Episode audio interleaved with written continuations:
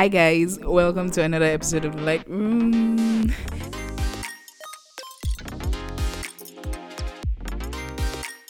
I'm really happy to have you guys on board, and I'm not. It's not just because it's a nice thing to say as a host. Oh, I'm happy to have you guys on board. it's not it. I'm actually really happy to have you listen to this.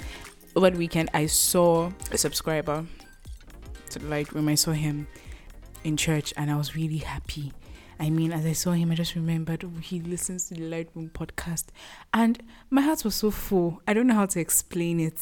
I felt like a celebrity for a split second, but honestly, honestly, I'm really happy for the support that you guys have shown so far. The reviews, the comments, the shares. Thank you so much. I really appreciate you guys. Okay, into the business of the day today we're talking on Christian devotions, devotions, devotions. anyway, we're talking on Christian devotions, and this topic is is key. It's really important for the next two three weeks. We'll be talking around this. If you grew up in a Christian home, you're you're not unfamiliar with the concept of Christian devotions. I mean, probably had yours by 6 a.m. in the morning in the parlor, and your parents drag you out of your room, hmm, literally or otherwise, and you're half asleep, devotions are on till they call your name, that kind of vibe. But Christian devotion is more than that setting, that's really important. And to be honest, while being in a family of believers, like being born into a family where the parents believe doesn't make you Christian. It's it's still important. There there is a foundation that being born into a Christian family gives you that you can't buy any other place. You can't trade it for anything. So it's really beautiful if you grew up in a Christian family. And if you didn't, you're still you still have a beautiful story as well because you're now part of a big family, a family bonded by the Spirit. So you're not left out of the group chats. Don't worry about it. So, moving straight into it, I will clear the air again. Being born into a circle of people that believe the gospel doesn't make you a believer. Going to church doesn't make you a believer. What makes you saved? What makes you Christian? What makes you a believer is that you believe in the finished work of Christ. You believe that God so loved the world, you are part of the world, that He gave His only begotten Son, that whosoever, including you, whosoever believes shall not perish but have eternal life. And you need to realize that God did this for you out of love. And, and that leads me to my next point on why Christian devotions are important. Christian devotions are important because God wants a relationship with you. He has always wanted a relationship with man. That's why He created man in the first place. He created man in His own image, after His likeness. And you'd see in the evenings, God would come down and fellowship with Adam. And it was, it was a beautiful thing till Adam fell and fell out of alignment with God's will, and there was a divide. But God, in His proactive love, still found a way to reconcile us to himself. Bible says that we who were once afar off, the sacrifice of Jesus and his blood has brought us close. So there is no there is no void. I remember in 2018 I went for a program Edify and I was with a friend of mine. She's late now. Her name is Wisdom. I remember doing a program.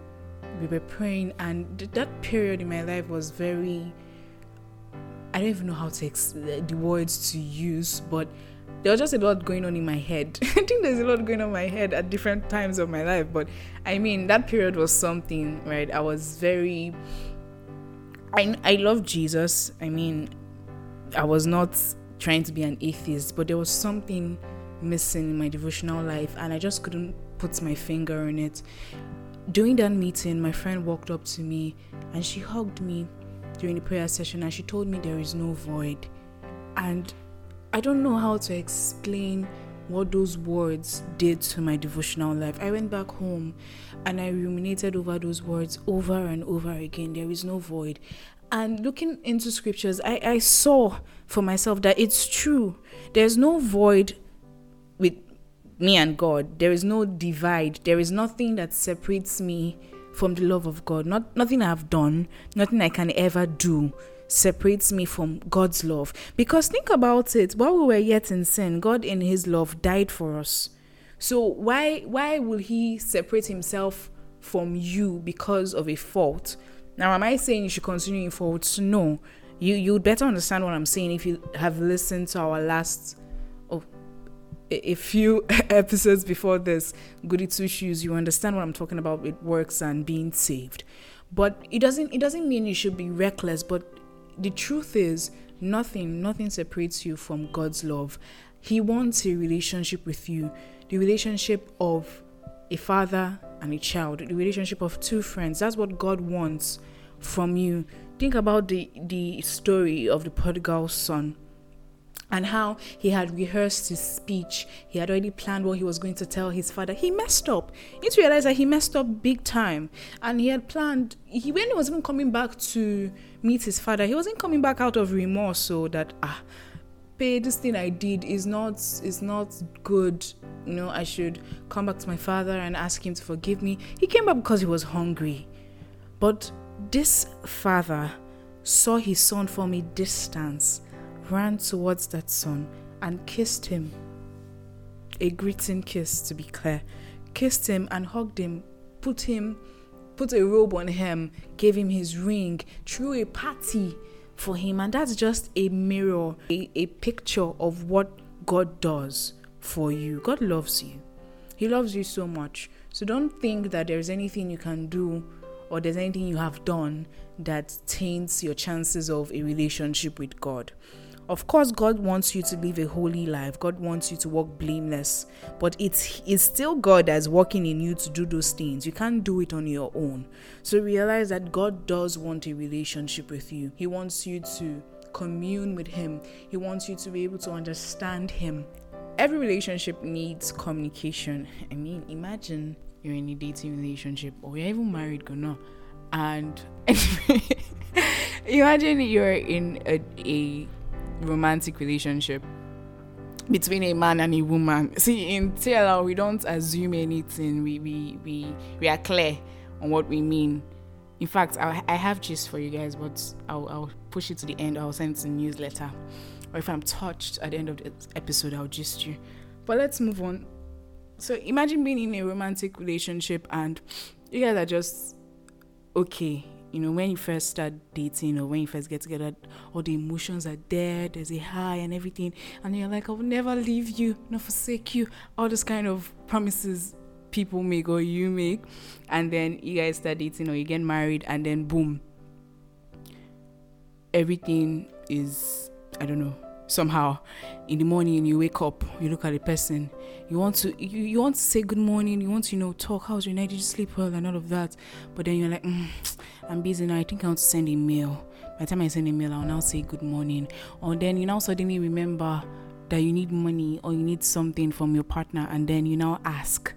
After asking then that's it oh till you want to ask for something again. I mean that would be an awkward needy somehow kind of relationship because beyond expressing your needs and desires, there should be communication. I mean, there's this beauty in relating with people without even saying anything. You can be in the same space with someone, you don't have to talk about important things, but that's where intimacy is built. You can just hang out with your friends in the same place. You're playing a game, you're not talking about anything, but there is intimacy because you're spending time with that person. In the same way, your relationship with God requires time. It requires communication. It's not communication if you're only telling God about your needs. God, give me bread. God, give me water. God, and ice cream. Full stop. this is usually means I really love ice cream. So if if that's what your relationship with God is, it's it's immature, to put it lightly. It's immature. The same way you will not expect an earthly relationship to thrive like that. You shouldn't expect your relationship with God to thrive on vibes and requests. Okay, it requires intentionality. The same amount of intentionality you give to relationships that are important to you, learn to give to your relationship with God. Spend time. There's sometimes that you should just have um, prayer sessions where you're not asking for anything. I, I feel like why people find devotions boring is because your devotion is need centered. There's no joy. I mean, the angels come around, they're hearing you make requests, and they just take their notes and leave. There's no joy. You're not, you know, you, you, it's more of a chore to you. And I, I acknowledge that having a devotional life takes should I say hard work is not the word.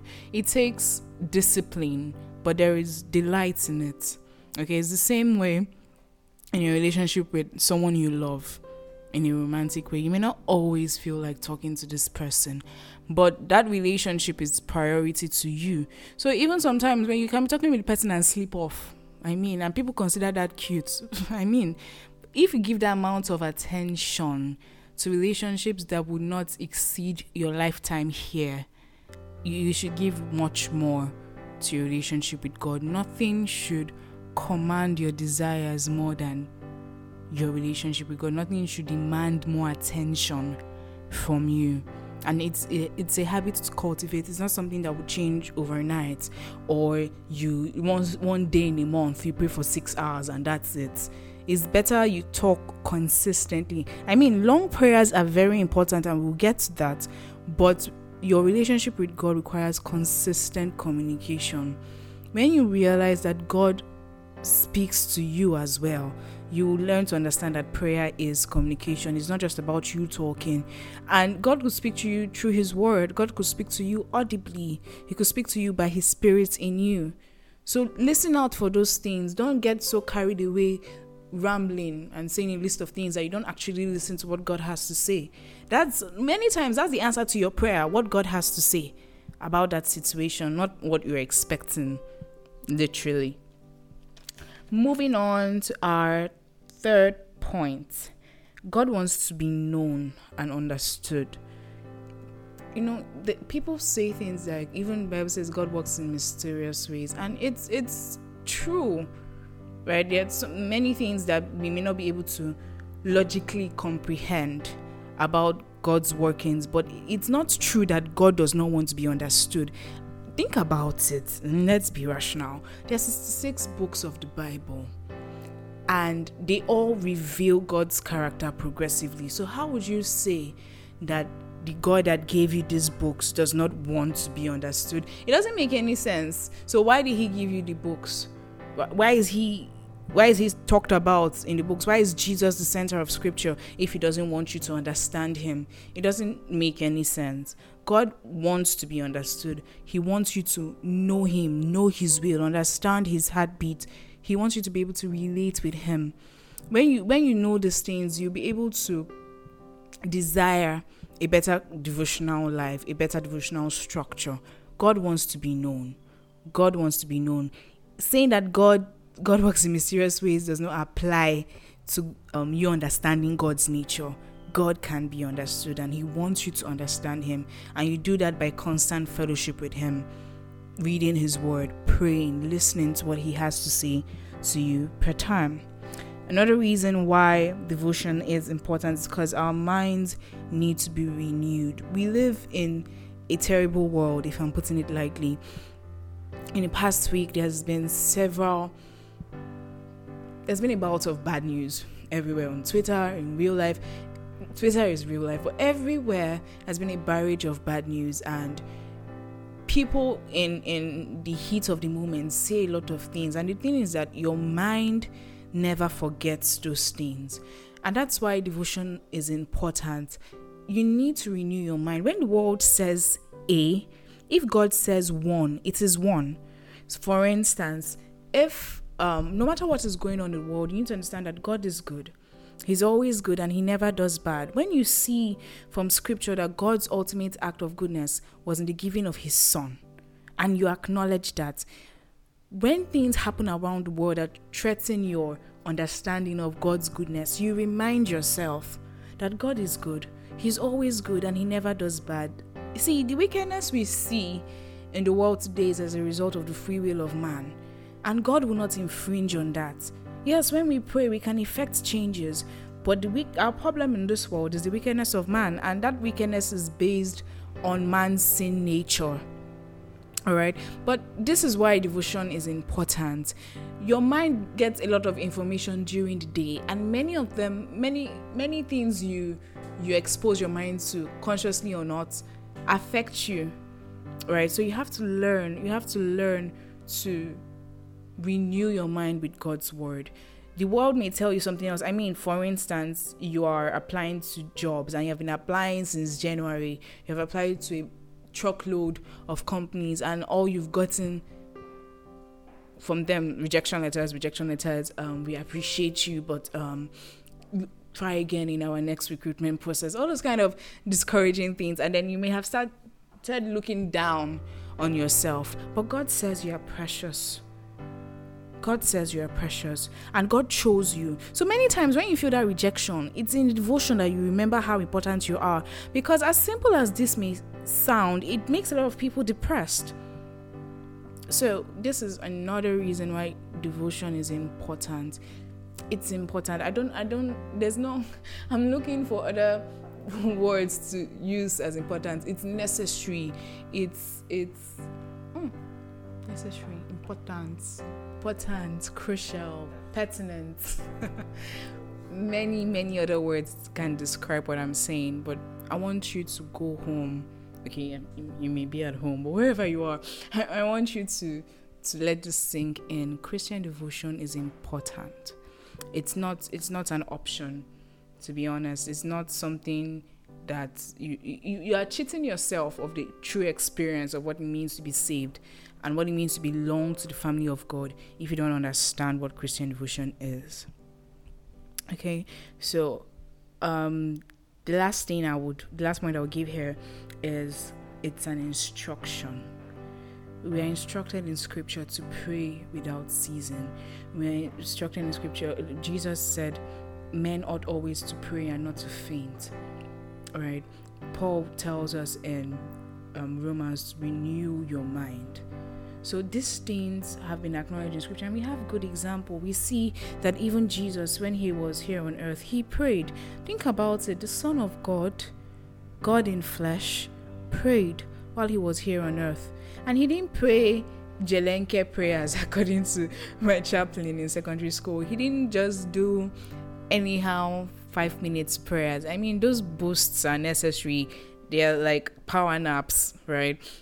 Power naps to a human being, they are necessary, but those long hours, we see Jesus setting an example for them. You see, even when scripture says, as, uh, as a ministered unto the Lord and fasted, it was not, it, it can't be a fast if it was less than six hours, if it was less than a six hour period, right? Just, it, it wasn't a fast then. But when you read that scripture properly and you understand what it meant there, you see that those people spend time.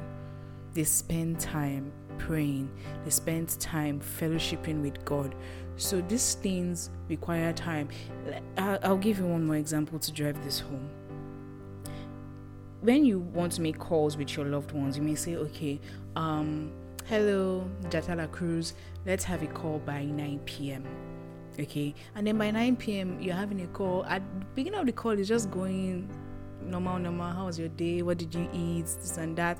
Maybe by like 9:20, you remember something that happened um during the day and then you're just in person and you get so emotional and then there is back and forth back and forth and you forget that you said you wanted to end the call by 9:30 maybe your credit finishes and the call drops off you would buy credit again to continue the talk. So it, just think about that. If you can do that with earthly relationships many times it's like that with our own devotions.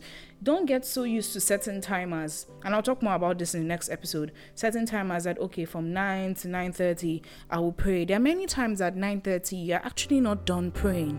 The same way you wouldn't hang up a call that is getting intense at 9:30 just because it's 9:30 is the same way you should learn to give time to Christian devotion. It matters. It matters. And one trick of the devil is to try to convince you that it's okay to just function at the barest minimum. It's not. The Christian life is fervent. The Christian life is passionate. And the Christian life demands your time. It demands certain things of you and be ready to give it. You're a soldier of Christ. You're a light to this world, so act like it. Okay? For now, this is all I'm going to tell you. Stick around for the next episode. next week. I would see you. Ah, I'm not going to see you. You will hear me then. All right. Bye, guys.